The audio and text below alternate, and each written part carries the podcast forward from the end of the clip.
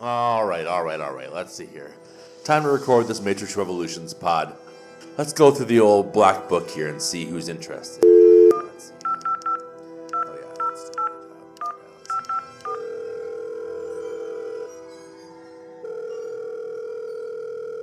Hello? Oh, hey, Kara, it's John. John, what's up? Yeah, I'm just recording a podcast on the Matrix Revolutions, and I thought that maybe since you helped me with the first Matrix, that you might be interested in... Must have just lost her connection there or something. Let's try someone else here. Hello? Hey, Dan, it's John. I'm sorry, who is this? John, we've played in multiple bands together. We've known each other for, about 10 years. We've karaoke all the time. John. Oh, hey, John. What's up? I'm actually just recording a podcast on the Matrix Revolutions, and I thought you might want to get on some of that action. Yeah. Hang on 1 second, okay? Oh, yeah, no problem. Take your time.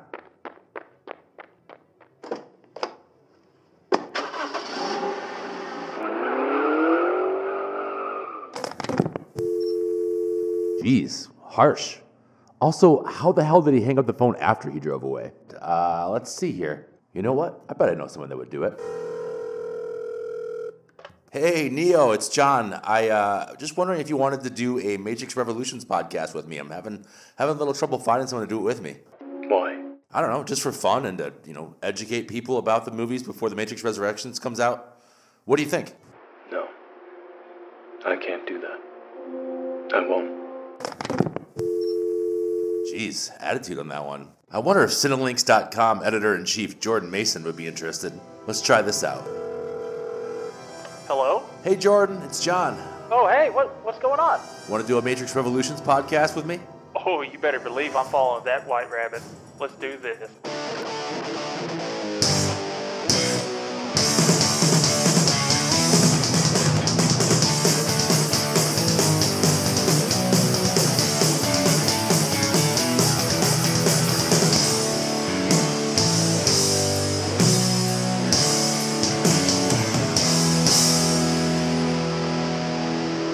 All right, everybody, welcome back to the Desert of the Real. I'm your host, John Pataki, and this is Best One Since the Next One, the podcast that dives deeper than a machine drill digging for Zion into film and TV franchises and the fandoms they inspire. Today, we're talking about The Matrix Revolutions, the end of the trilogy, and...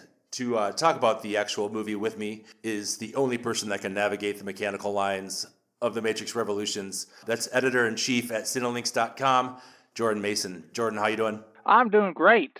Are you ready to talk about The Matrix Revolutions? I'm here to spread the good word. The gospel of Neo. Yes.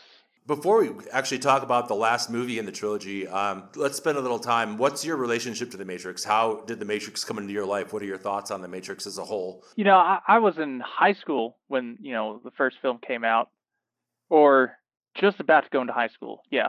And, it came out the same year as, Episode 1, and Star Wars is my main huge fandom. But, I love all things sci-fi, and I ended up catching this one when it came out, on VHS.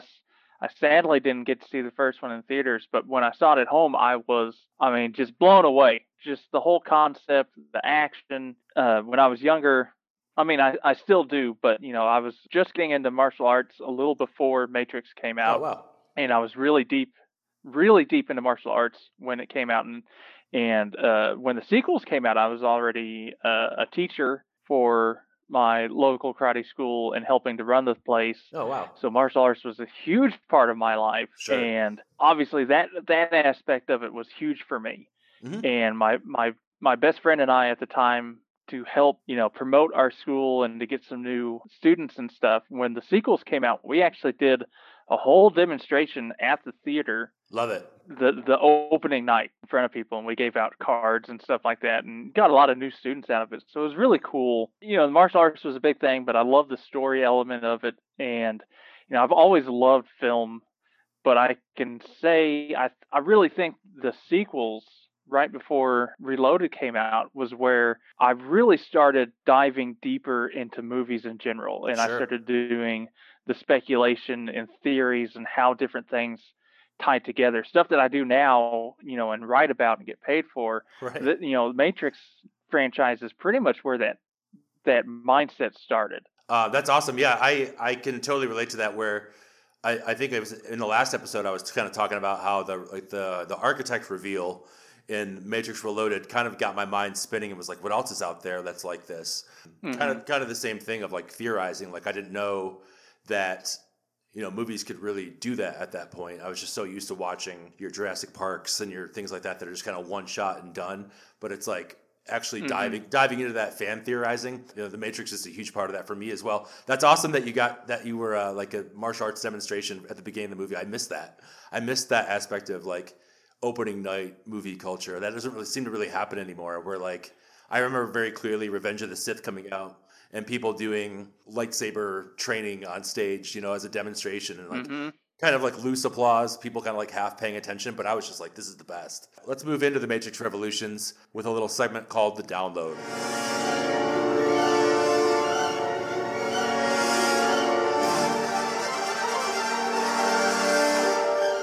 You might be asking, after The Matrix and The Matrix Reloaded, just what could happen in The Matrix Revolutions? Well, we're here to tell you about that. Neo and Bane lie unconscious in the medical bay of the ship, the Hammer. Inside the Matrix, Neo is trapped in a subway station named Mobile Avenue, a transition zone between the Matrix and the machine world. He meets a family of programs, including a girl named Sati, who may or may not be super important in the Matrix Resurrections. The father tells Neo the subway is controlled by the Trainman, a program loyal to the Merovingian. When Neo tries to board a train with the family, the Trainman refuses and overpowers him.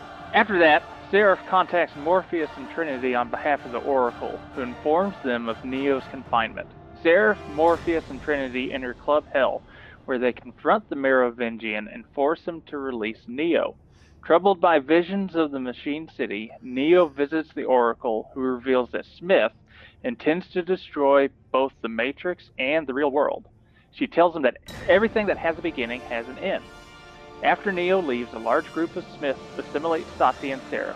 The Oracle does not resist assimilation, and Smith gains her powers of precognition. In the real world, the crews of the Nebuchadnezzar and the Hammer find and reactivate Niobe's ship, the Logos. They interrogate Bane, As the captains plan their defense of Zion, Neo requests a ship to travel to the Machine City. Motivated by her encounter with the Oracle, Niobe offers him the Logos. Neo departs, accompanied by Trinity. Bane, who is stowed away in the Logos, takes Trinity hostage. Neo realizes that Bane has been assimilated by Smith, and a fight ensues. Bane burns Neo's eyes out with a power cable, blinding him. Neo discovers that he can still see machine source code in the real world, and uses the ability to kill Bane. Trinity pilots them to the Machine City. Niobe and Morpheus rush towards Zion and the Hammer to aid the human defenses. Zion's shipyard is overwhelmed by a horde of sentinels, and the fatally wounded Captain Mifune instructs Kid to open the gate for the Hammer. When it arrives, it discharges its EMP, disabling all the sentinels present, but also Zion's remaining defenses. The humans are forced to retreat and wait for the next attack, thinking it will be their last stand. Gotta love when a movie just has a character named Kid. Oh, I know, right? The Logos is attacked by a wave of machines outside the Machine City. To avoid the onslaught, they fly above them to open sky and then crash into a building, fatally wounding Trinity. Neo enters the Machine City and encounters the leadership of the machine in the form of the Deus Ex Machina. Neo warns that Smith plans to conquer both the Matrix and the real world and offers to stop Smith in exchange for peace with Zion. The Deus Ex Machina agrees, and the Sentinels shut down, stopping the attack on Zion. The Deus Ex Machina, of course, being the big baby-face machine, which I really want to get a tattoo of. But anyways. The machines plug Neo into the Matrix, whose population has now been almost entirely assimilated by Smith.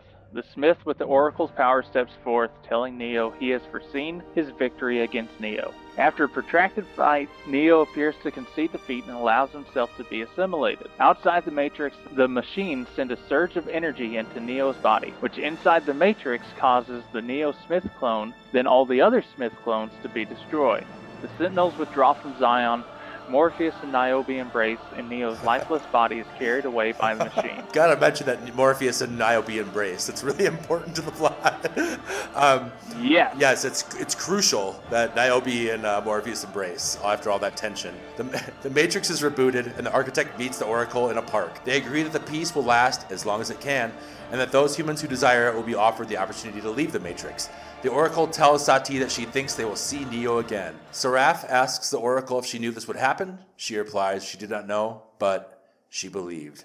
Neo, I believe. Yeah, so that's the Matrix Revolutions in a nutshell. We'll get more into it in a second. We head into the Hollow Chamber, but at this point, just some facts about the movie itself. Release date, November 5th, 2003. Directed by Lilly and Lana Wachowski. Also written by Lilly and Lana Wachowski, just like the rest of the trilogy. Music by Don Davis. Everyone's back for this one. Keanu Reeves as Neo. Carrie-Anne Moss as Trinity. Lawrence Fishburne as Morpheus, of course. Hugo Weaving as millions and millions of Agent Smiths. Jada Pinkett Smith as Niobe. A new Oracle, Mary Alice. Ian Bliss as Hugo Weaving as Bane. Lambert Wilson as the Merovingian.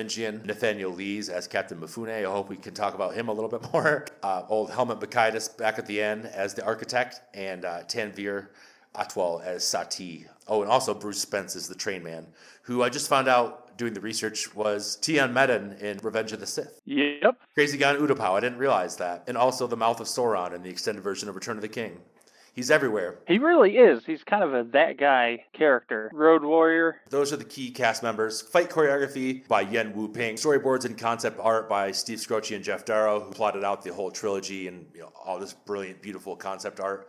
Budget of $110 to $150 million. Box office, $427.3 million. And then here's where it gets real brutal, is Rotten Tomatoes score. The critics, 35%. Rough. Tough stuff. The audience, the lowest by far, with the 60%. Do you think that that's fair, Jordan? No, they're all wrong. In my head, Revolutions was kind of the odd duck of the series, but, you know, revisiting for this episode and just recently, just to get pumped for Resurrections, I'm like, wow, it's a really strange movie unto itself, but as the closer of a trilogy, I think it's actually really, really well done. To get more into that, let's head into the Hollow Chamber. Initiating Hollow Chamber protocol. You are now entering the Hollow Chamber. As I mentioned, it was a little difficult to find someone that was willing and excited to talk about The Matrix Revolutions. And luckily, as my quest continued, a lot of people pointed me your direction as a fan, as a lover of the whole trilogy as a whole, and specifically of Revolutions. What do you make of the legacy of The Matrix Revolutions being the worst of the trilogy? I mean, it's hard. I like lots of movies that nobody else seems to like. and you know, I've always encouraged people because, you know, especially online now, if you don't like the same thing somebody else does, you know, you can get dunked on pretty easily. Sure. But, you know, I've always argued that it's fine to like, you know, even bad movies, as long as you can acknowledge that, hey, you know, this isn't, certain aspects aren't great. You know, you can like what you like, but certain aspects aren't great.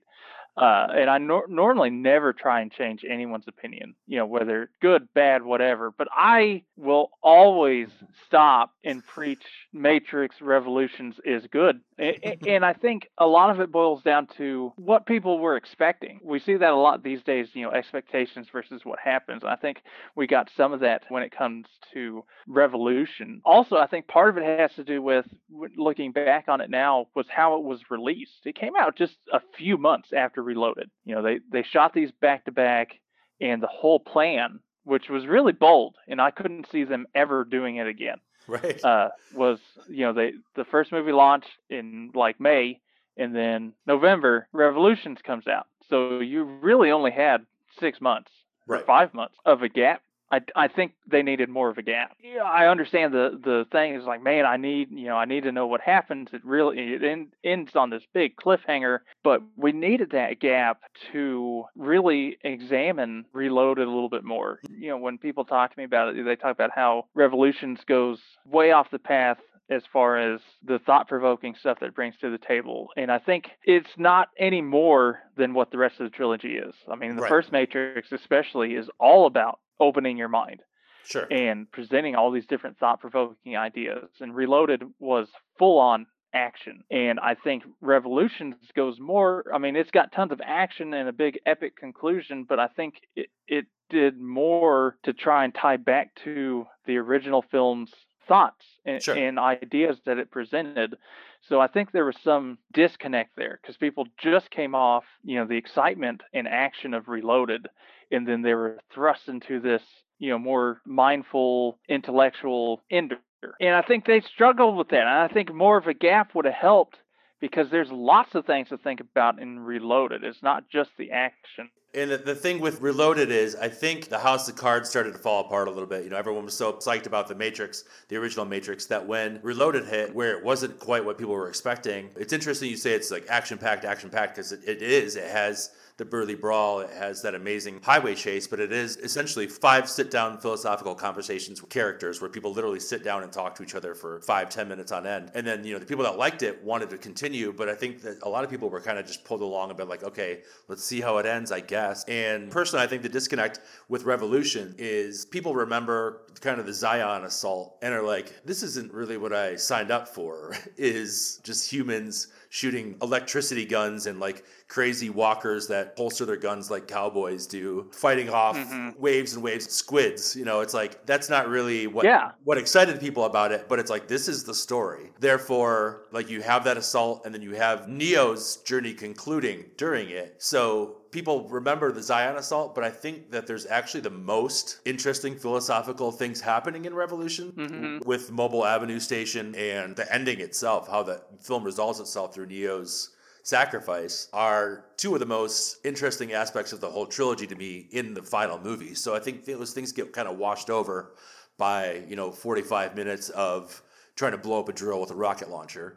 But that's cool. It is. I mean, it's so cool. It's so cool. I'm not saying it's a bad thing. I'm with you. Yeah, and that's what I guess that's where I kind of struggle with some of those critiques. Because, a lot of people just like check out at the Zion battle. But this is an epic, huge battle. I mean, I've always likened it to, some of the Lord of the Rings battles that, we saw in the Two Towers in Return of the King, is this huge, epic scale war.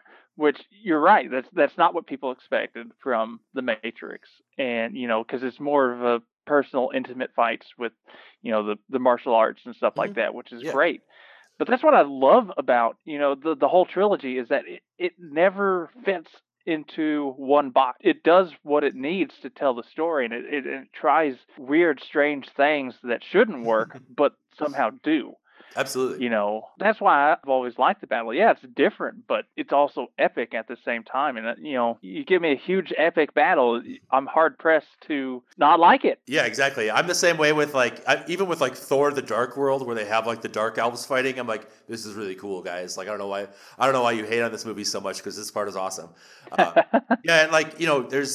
there's thrilling moments to it. There are some parts of the battle that drag, and maybe it does go on a little too long, but, you can't tell me that you don't get that second wave of dread when the Sentinels pop in for the first time. The second wave comes in and it's even thicker and wilder, and you can see and feel kind of hope becoming lost. Like you said, I think some of it does boil down to pacing issues. Like you said, there's these long moments of talking and then long battle sequence back to another long, maybe it could have been spaced out better. But pacing aside, the elements given are great. I really have not seen a battle sequence like that before, where it's domed in interior. You're fighting off these drills that are boring through the defenses. You can't use the thing that'll kill them because it'll knock off your other defenses and end up killing you in the long run. So there's a bit of tension to it that I really enjoy. But I agree. I think the pacing might be the thing that really turned people off at that point. Beyond that, though, that being a good chunk of the movie, what we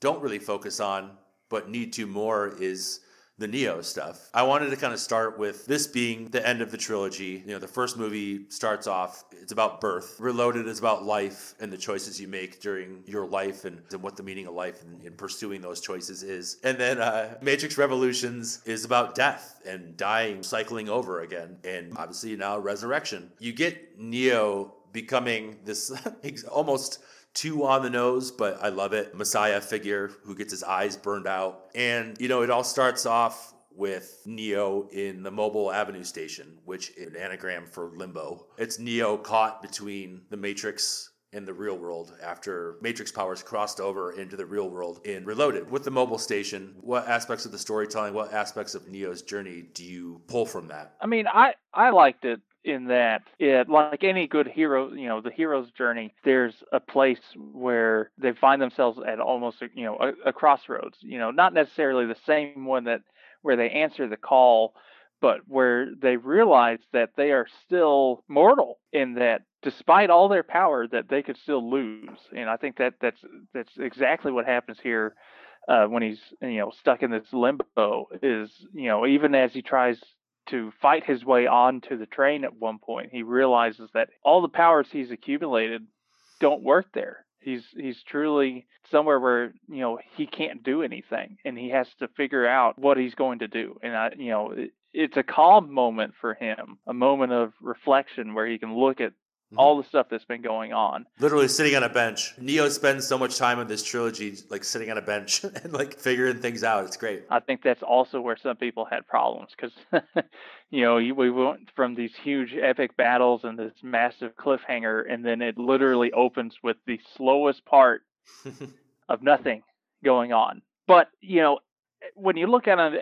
as a whole, for the story, it makes a lot of sense that this is where he ends up. And especially when you pull it into like the Messiah story of like, this is essentially the River Styx, right? This is essentially Neo's a wayward soul at this point. He's stuck between the world of the living and the world of the dead. The Trainman is essentially the boatman from Hades. It's all pretty one-to-one with resurrection and rebirth myths and things like that. And Sati and her family, like, becoming like Sati is essentially means like mindfulness, but it's Sati means memory of the present.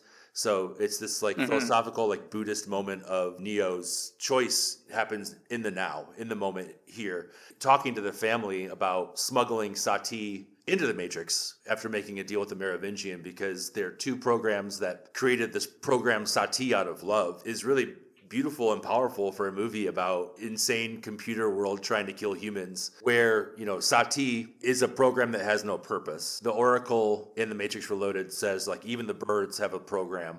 But Sati just exists because her parents decided to create her, and she exists to be loved, and she exists to be love. And smuggling her into the Matrix is like this glimpse into the fact that the Matrix itself isn't really working for the machines either, like we spoke about in the last episode. And they're adapting and becoming more human themselves by introducing choice and introducing love and introducing the idea that someone's existence is just kind of dictated by who they are, not what they're supposed to be doing. There's a ton going on in this like seemingly empty moment. You know, people aren't jumping and kicking and flipping and doing bullet time and crashing through walls in this moment, but like you said, it's quiet and it's confident. It's just an interesting glimpse into like the world building of the Matrix too. It really works for me, and I think about it a lot. There's just a lot going on, and there's just something I glean from it every time I rewatch the movie. Yeah, like you said, you know, probably one of the best things it does as far as establishing things down the road is the idea that the machines aren't necessarily the bad guys. Right.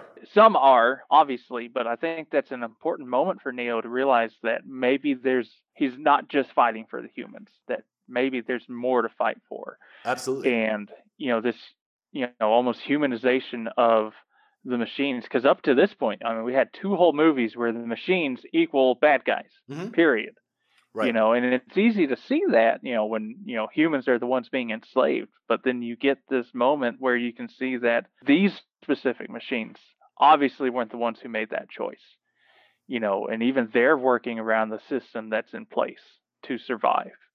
So, you know, it's a really nice setup and definitely something we hadn't seen before, and brings up a lot of interesting questions that, you know, we get a little bit of down the road as Neo ends up sacrificing himself for everybody, you know, machines and humans. Right. The concept of the one becomes a little clearer to him, that the one is not just this all-powerful, you know, guy that can fly around town and bend reality to his will. The one is a responsibility. We learn from the architect that it's a system of control and a design of the Matrix as well. But, you know, he realizes that maybe the prophecy of the one is something a little more than just being all powerful. It's about making unifying choices between two worlds. And, you know, with Agent Smith running rampant as a, you know, essentially a virus at this point, it becomes really clear to him how he can bring peace between the two worlds. And that's why he's like, asks for that ship. And he sees his visions of the power cable going to the Machine City. It becomes very clear to him in that moment that I don't know why I need to go there, but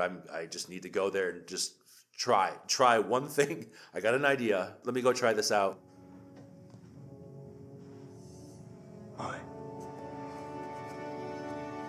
I know time is always against us. I'm sorry that I took so long, but I wanted to be sure. Sure of what? I know what I have to do. What? There's no easy way to say this, so I'll just say it. I have to take one of the ships. What? To go where? To the Machine City. Before I forget, what I noticed this time going to the Machine City, it's very, very Oz-like, very Emerald City, surrounded by a field of the pods. But the pods are like that bright red, like the poppies, which put Dorothy to sleep. You know, it's like all these influences kind of popping in. I'm not sure if I've ever really noticed that before. In terms of, you know, I just mentioned Agent Smith. The final battle, too, I think is a point of contention usually for people. People at this point weren't used to the subversion of a chosen one character, ultimately realizing his goal is to be the one, not the prophesized the one, but the one being a unity. Two sides of the same coin between Neo himself and then Smith, who is the unbalanced aspect of the equation, like the yin and yang aspect. So becoming that unifying principle with that final battle, besides it being really awesome, and I love it, and I'll defend it to this day, even with all the insane CG that, you know, plagued the Burly Brawl as well, which I also loved in that case. What do you make of the final battle between Smith and Neo? Oh, man, I love it. There's some things I wish were a little better. Like, practically speaking, the flying combat is about as real. I mean, that is how it would look like if you were fighting someone while flying. It's dope. It looks great. It's pretty realistic, right? Yeah. Yeah. It, you know, you get hit, you get, you know, both people get knocked back. Yeah. There's physically the physics and the practicality part is, it does that pretty well. I wish it did it less well. Yeah. I wish it was more like Superman fight, you know, flying fights. Sure. Where, you know, they're a little more grounded anyway. Do you do a lot of midair fights at your martial arts school? All the time. Can't tell you how often that happens. Nice. I love it. But it's just, it's cool. And overall, I really love the setup. You know, when Neo first shows up and Smith is there and he says, look, you know, everybody else is going to watch because I'm the one that's going to beat you. The hubris. Yeah, so you don't necessarily get, you know, a repeat of the Burly Brawl from before. But what you get, you know, because of that, it feels way more personal. And it's once again back down to these two, even though, you know, hey, if he beat this one guy, there's, you know, millions more waiting on him. Mm-hmm. But it's just such a cool moment, you know, where you can see the confidence, you know, Smith already feels like he's won. Neo doesn't care. He's still going to fight. And you see it throughout that battle, even as Neo starts to lose, he keeps coming back and he realizes that he has to keep coming back and until he ultimately realizes what he needs to do. Right. Even when he's, you know, finally faced with an opponent he's not sure he can beat, he still keeps going. Yeah. And I think it's one of the most, if not the most important lines of the whole trilogy is, you know, Agent Smith saying, you know, why, Mr. Anderson, why do you persist? And Neo says, because I choose to. You must be able to see it, Mr. Anderson. You must know it by now. You can't win. It's pointless to keep fighting. Why, Mr. Anderson? Why? Why do you persist? Because I choose to. It might be too on the nose for some people, and we were talking about the earnestness of the Wachowskis in our last episode. It's so in tune with the character, and it's so in tune with their journey, and it's so in tune with the moment and the themes of the trilogy in general, that what is a choice that you don't make yourself? The illusion of choice versus the reality of choice. It even goes back to, you know, Neo showing up in front of the Deus Ex Machina, Babyface. Not the producer Babyface, but the actual Babyface, like Machine World Kingpin. Babyface says, what do you want? Not what do humans want? It asks, what do you want? And Neo says, peace. And that's his choice. I've come here. You could easily like tear me limb from limb right now, but I have a proposition for you and I think you're going to like it. And it involves taking down the Smith guy who's pretty out of control right now. And then just that setup of him getting jacked in and like just the pure style and the setup of that moment of like, of course it's going to be torrential downpour, fake rain, that thick ass rain that like looks awesome. Mm-hmm. Streets lined up and down with trillions of Smiths. Like just the concept that every soul basically has been taken over in the Matrix by a Smith because he's so rampant. Just that moment and the blow for blow aspect of it looks amazing, first of all. But it's like, it's just something you've never seen before in live action is like this like intense real world anime fight. They're like the rain bubbling up, the collision of their blows, creating the rain to like blow out in a bubble. Or even when it stops and then all the rain falls in to like fill in because the... Oh, yes. It's just... really fucking cool looking. There's wacky moments. It doesn't really matter because they're going so big in the moment that it's just entertaining. But then when they're in that crater, Smith kind of becoming scared of not being able to see past the choice that he made to be this nihilistic element in the Matrix. I didn't really think beyond just beating you, Neo. I don't really know what's after that. And it scares him, and he pulls back, and Neo in that moment, that's when you kind of discovers this is my entire purpose is this moment is to just lay the fighting down and sacrifice myself to the ins and outs of it are a little hazy to me, to be honest. Like the philosophy behind it, the metaphor behind it is pretty sound, but in terms of like what's actually going on, I couldn't tell you. You know, when he gets assimilated and it essentially becomes an antivirus program from the source. I mean, yeah, that's pretty much what it seems is that right. they pumped in an antivirus to take out Smith. Updating their McAfee real quick and letting it rip. Yeah, pretty much. But yeah, you know, like you said, I think that some of that ties into, you know, what we were talking about earlier about why it may not have been so well received. Because like you said, it's much more direct. And, you know, we spent the last two films, you know, digging deeper and these subtle messages that were going into everything. Revolutions is not subtle. It absolutely tells you what it means to do. I think that also throws people off because they're used to, you know, they were used to the first two films of digging deeper. And I think there are things to dig in, but they are not subtle in the theme. No, absolutely not. Where you could make an argument and case for certain themes being present in the first two movies. Third movie says, yes, this is what it's always been about, you know, and takes away any sort of subtlety. It's like, yes, this is about making choices and love and rebirth and what it means to be human. It just strips it all down. And I think that might also have tied into why some people were less than thrilled with it because it kind of flipped the script on them. You know, they're used to looking deeper, and suddenly they didn't have to. It doesn't get any less subtle than Neo with, like, the real-world code behind him in a literal, like, Christ crucifix on the cross. Pose. Yeah. Yeah. Yeah. It is, what's funny is, and I've mentioned it online before, but one of my favorite moments from Revolutions when it first came out, I was there opening night, and the minute the credits started rolling, some dude stood up in front and was like, oh, my God, they went and got all religious on us. And I was sitting there like, have you not been paying attention the whole time? They just got religious on you? It's very indicative that, you know, they were not subtle with this third movie. At the end of the day, it's a kung fu sci-fi movie. You know, it's like the added philosophy and hero's journey themes are icing on the cake. They wanted to make a live action anime. They succeeded. There was no real desire beyond people researching at the library and things like that themselves to understand that these are tales as old as time, but this version just wears a trench coat and like wraparound sunglasses. That's funny to me. And then, of course, the fourth one's called The Matrix Resurrections. Yeah, they went and got religious on us again. Yeah. They're doing it again. Yeah, real subtle there. What else could it be called? And it's going to rock so friggin' hard. It's going to be good. I did kind of want to get into some spoiler-free-ish conversation about The Matrix Resurrections. If you don't want to have any of this in your head going into it, skip ahead 2 minutes, 3 minutes. I don't know how much about the next movie you know about at this point. I would probably more than the average bear. Some stuff that I think is probably still theory on my part. Sure. Like I know certain things in characters and stuff that happens, but you know, with Matrix, it's hard to know how they all connect to each other. Or if they're the version that we know them as, or a different program version, or the real-life version, or anything like that. What's fascinating to me about Resurrections is when it was first pitched, and it was just Matrix 4, and Yahya Abdul-Mateen was announced as part of the cast, I assumed that Neo and Trinity would be, like, supporting characters. I didn't even think it through, because, you know, they die at the end. That Yahya Abdul-Mateen would be this new hero. It never entered my head that he would be Morpheus, which is like, what? And, you know, like from Reloaded and even in Revolutions, they talk about how all this has happened before.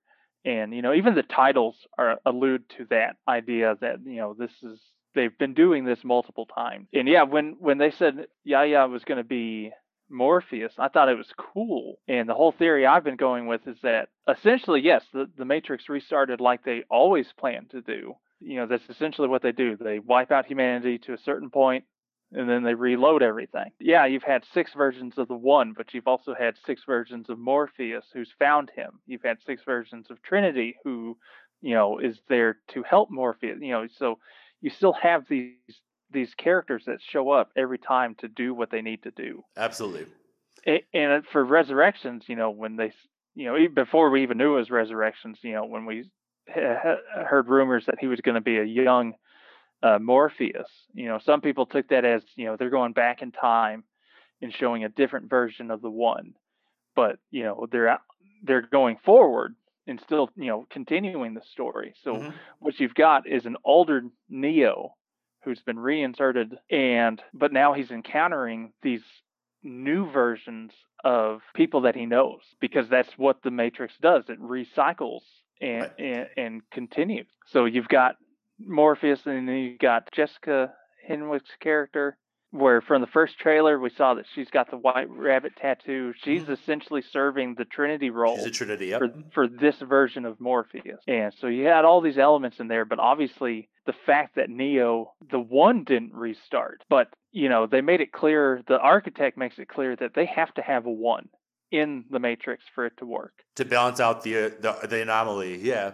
Yeah, it has to be there. And so that's what I think happens. They essentially just reinserted him in order to make sure the program didn't fall apart and kill everybody. The role and the concept of the One was changed in, like you said, Matrix Reloaded, implying that this is all continually happening in different iterations, six up to that point in Reloaded. But then Revolutions being, the Matrix Revolutions is not just like a cool name for, I mean, debatable whether or not it's a cool name for a movie, but it's literally like revolutionizing how the Matrix operates beyond this iteration of the One.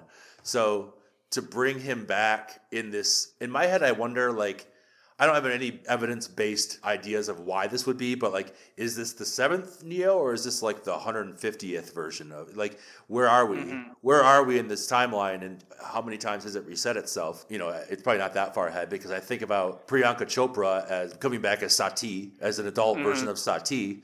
And then in that teaser trailer we just saw, there's an old version of who I have to assume is Niobe in it, right? Like, yes. Is that confirmed Niobe? Because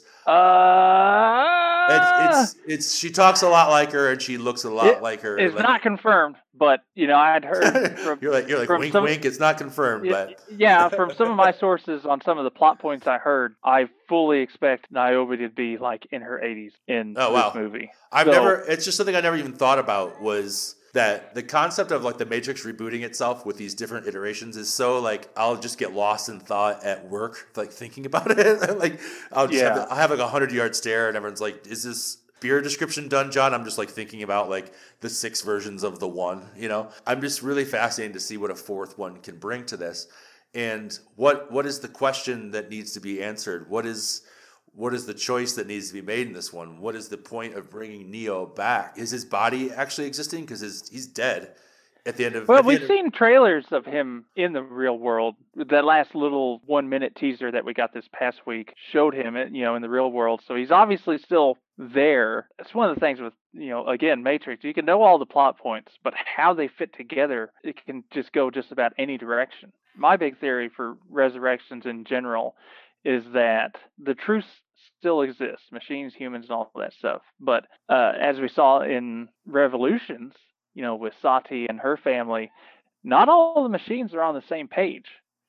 You know, what if there's a group of machines that don't agree with the truth, and they decide to take matters into their own hands? And if you look closely at that last little minute teaser we got, you can see machines fighting machines. Oh, I little sequence. I had not seen that. That's incredible. I got it online. I pointed it out. I got a screenshot of everything. And you can clearly see that they are fighting, that there are 2 different machine ships. Ooh. You know, it's very obviously machines fighting each other. And so I think that's what's going on, is that there's another faction involved, and Neo is going to be put once again in the middle of it. Oh, wow. Yeah. Fascinating. It's something I get so pulled to the side by, in the initial trailer of them showing the original Matrix over like in a projector, right? Fights going on. That messed me up so bad that like, I haven't even thought about anything else regarding how anything could possibly be going on. Because I think about it, and I feel like my theory for that, and I think this is a lot of people's, this isn't like my stop the internet, huge explosive theory, is that there's going to be a meta element of it, of introducing the original Matrix as like, oh no, that happened as like a thing inside of the Matrix. It's like another level of control. Like, yeah, the events of the Matrix happened in the Matrix, and it's just like, or like the movie happened in the Matrix, and it's a restored memory of people being like, didn't this happen? And they're like, no, that was like a story that you saw in pop culture in this world that you live in. And so kind of pulling our existence, like you and I talking about the Matrix, is also a part of the Matrix. It's just like another level of meta discussion in terms of like, how can you actually really know that wasn't like a cry for help from people from the Matrix that the movie existed? Those are thoughts that go back to the original Matrix of like smoking a joint in a dorm room talking about the Matrix. But like, yeah, I mean, yeah, I think it is another level of control. And I think that's specifically how they're working to keep Neo into the Matrix this time. After they reinserted him, I think that's what they did. What they changed was essentially they made him like, maybe they made him an actor. Yeah. And they're saying that, look, these are movies you acted in. I hope.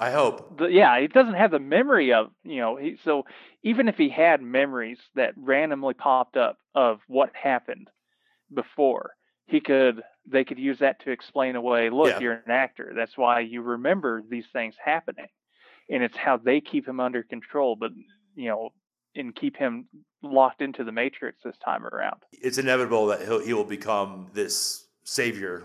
It's just inevitable. No matter how many levels of control you put on the program of the one or the idea of the one, he's still going to find his way back to his purpose. And, especially, and then, seeing Trinity on the street and being like, I know you.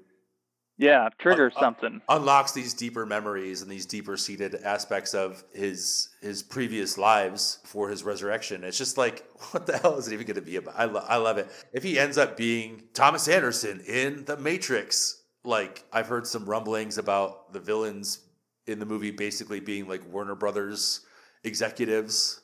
Like I've heard a lot of wild ass rumblings about what the movie could possibly be, and if it's any of the above, I'm gonna freak out. So after all these years, to be going back to where it all started, back to the Matrix. We didn't even like touch on like Bane in the ship. I liked Bane a lot. Ian Bliss just rocking the Agent Smith impersonation. He did so well with it. It's perfect. Oh, he did so well with it. It's insane to me, like how he really, you could fully believe that it was Hugo Weaving inside that man. Absolutely. Possessed. Yes. It was so cool. And I like the idea that Neo can never really escape his destiny and what he's meant to do. And that Smith will always be his, well, again, we're not subtle. He will always be his Bane. Who are you? Still don't recognize me.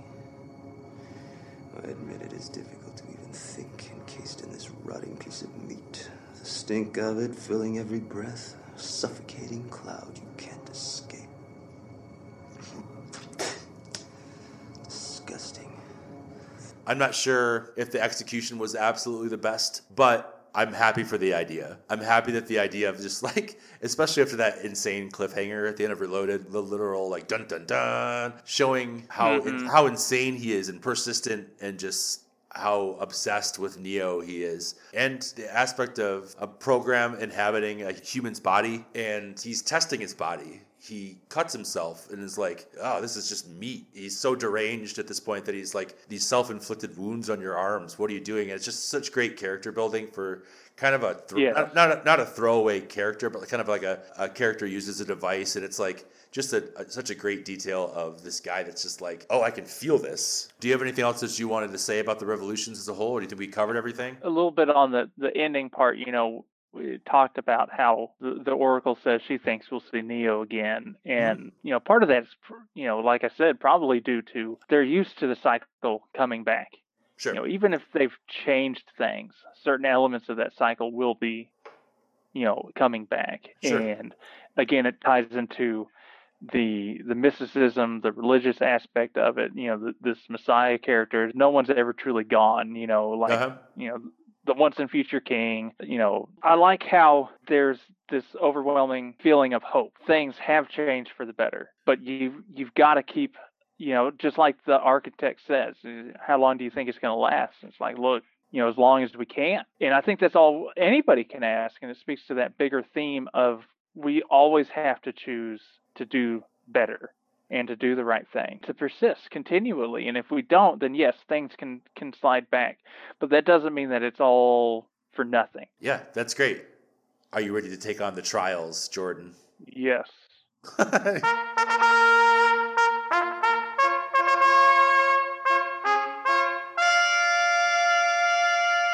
Let the trials commence. Jordan, your first category is versus.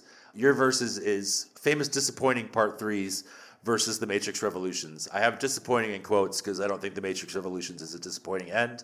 Some of these are not disappointing ends, but were kind of viewed as such at the time. So basically, I'm going to take you down Matrix Revolutions versus a list of Part 3's of trilogies that were not so warmly received. So are you ready? Am I deciding which one of those two I like better or which one was actually the most disappointing? That's a good point of clarification. Which one do you think... I should have thought this through more. I think choosing which of the two you liked better. Okay. I think that's the most simplified version of it. Yeah. So, let's get going. So, The Matrix Revolutions versus Return of the Jedi. You just explode like Agent Smith at the end. Probably Return of the Jedi. Probably because I've seen it the most. Return of the Jedi is my favorite Star Wars movie of all time, so I'm going Return of the Jedi. Absolutely. The Matrix Revolutions versus X-Men, The Last Stand. Absolutely Matrix Revolutions. Holy crap. It's really just unbelievable how off the rails that movie went. This is kind of a machine versus machine lineup. The Matrix Revolutions versus Terminator 3, Rise of the Machines. I'm going to say Revolutions is definitely a superior film, but I am one of the few people that actually kind of like Rise of the Machines. I like it too. I dig the things that it did. I understand completely why it turned so many people off. It's dumb as hell. I think it's so dumb. But it had some cool ideas in there that I just don't think were executed the right way. For sure. And I like that. Like, I really love a downer ending. I love that the nukes still go off. If you watch two of the most perfect movies of all time, Terminator and Terminator 2, and then watch T3, it's just one of the biggest drop-offs in movie history. But it's a good, like, hangover Sunday afternoon movie. Let's move on to The Matrix Revolutions versus Alien 3. That's a good one. I think they both get more crap than they deserve. Totally. I'm going to give it to Revolutions, though. Again, probably because I've watched that more than Alien 3, but I will also make the case that Alien 3 is good. I'm going to go Alien 3, actually. Sorry, The Matrix. I love... Nice. Alien 3 is, like, you know, it was my introduction to David Fincher, probably, you know, one of my top 5 favorite directors ever. And it's insane. It's so bleak. It's so dark and weird. You know, there's famous backlash of, like, David Fincher, like, disowning it and, you know, all the turmoil behind the scenes. And it's like... whatever. It's such a bizarre turn from Aliens, which is also, I mean, obviously one of the most perfect movies ever made. But I think Alien 3 is good, and I'll die on that hill for sure. Let's go back to a galaxy far, far away. The Matrix Revolutions versus The Rise of Skywalker. A part 9, technically, but part 3 of the series. Hell yeah. Of that trilogy, yeah. You know what I'm doing. As far as the better movie, Revolutions, it tells a more competent story. But again, kind of like the others, I liked Rise of Skywalker. I obviously wish some things would have been handled differently. Sure. But I'm a simple man to please when it comes to Star Wars. Well, Jordan, that's all the time we have for today. No, I'm just kidding. And then finally, The Matrix Revolutions versus The Dark Knight Rises. I am going to give this one to Dark Knight Rises. I've always liked Revolution, but I haven't always liked Rises. But every time I watch it, I grow to love it more and more. And it genuinely gets better for me every time I watch it. Well, yes, I think that was a successful versus. Next, we have the quintessential Matrix question, red pill or blue pill? I don't know. Part of me wants to say red pill just because I would like to know. Or at least I would think I'd want to know. But at the same time, the real world in the Matrix sucks. You know? It's real. It's pretty bleak. It's pretty bad. And, you know, I could go from, yeah, it's fake, but, you know, I get to, you know, have this, you know, I'm sitting in my office right now surrounded by this massive Star Wars collection and with my kids around me and all that stuff.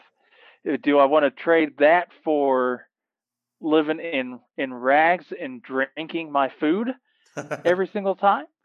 You know, that's a tough one. I'd like to say red pill, just, you know, because that's the cool thing. Yeah, you know, I want to know the truth, but honestly, I'm a big weenie. Keep them plugged in, Jordan. Stay plugged in. It's okay. That's right.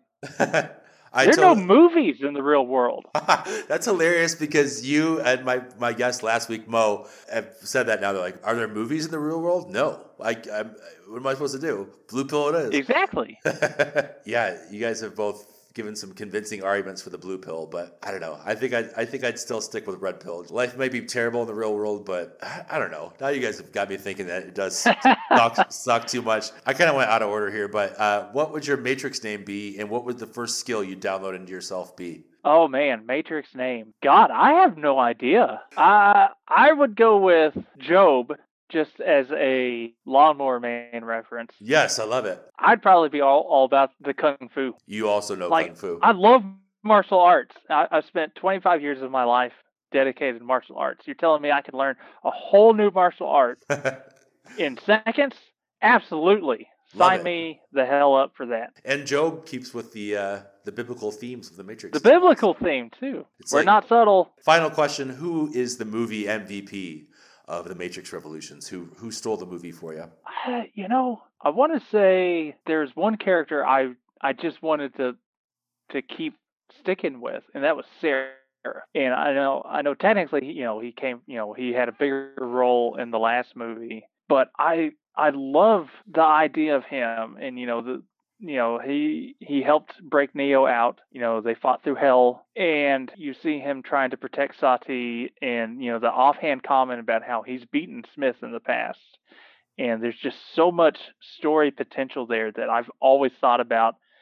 You know, if I wanted to tell a story set in the Matrix, it would be about him because there's so many cool aspects to him that we don't get to see explored, but we get hints and teases of. He is just one of those really cool side characters that you know they're well written when you're like, man, I could spend 3 more movies with this guy. I'm going, you know, this is the final installment of our Matrix series of the original trilogy. We're going to do some reckless speculation about Resurrections and then cover the Resurrections film itself. But I had Morpheus for the first movie. Mo and I both said the Oracle for the second movie. I just got to give it to Neo just because I can't go a whole trilogy without giving Neo the MVP. I mean, he brought it home for us. Yeah, well, he literally is the most valuable. Neo, we believe. We love you, man. You did it. Jordan, thank you for your time and for talking about The Matrix Revolutions. Your enthusiasm for it shines through, and I really appreciate the time. Is there anything that you want to plug on your end? About the only thing I ever plug when it comes to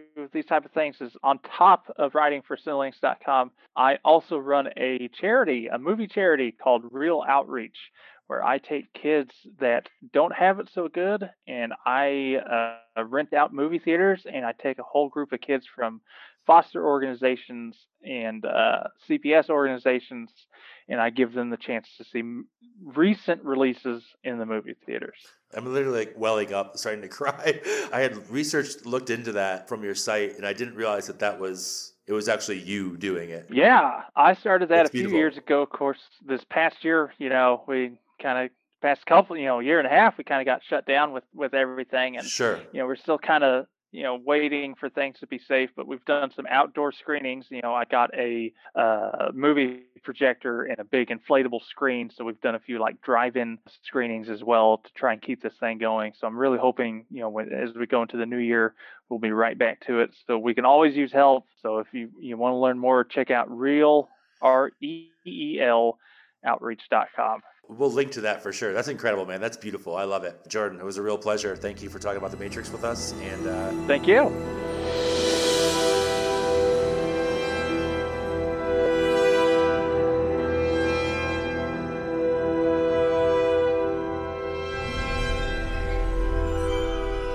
If you want to learn more about Best One Since the Next One, follow us on Instagram at B1N1Pod. If you listen to us on Apple Podcasts, make sure to rate and review and subscribe to the show. We're available anywhere you can listen to your podcast, so spread the word. Stay tuned for next week when we go into some reckless speculation about The Matrix Resurrections. And then following that, it's the big event, The Matrix Resurrections itself. Yeah, so thanks for listening, and we'll see you next time.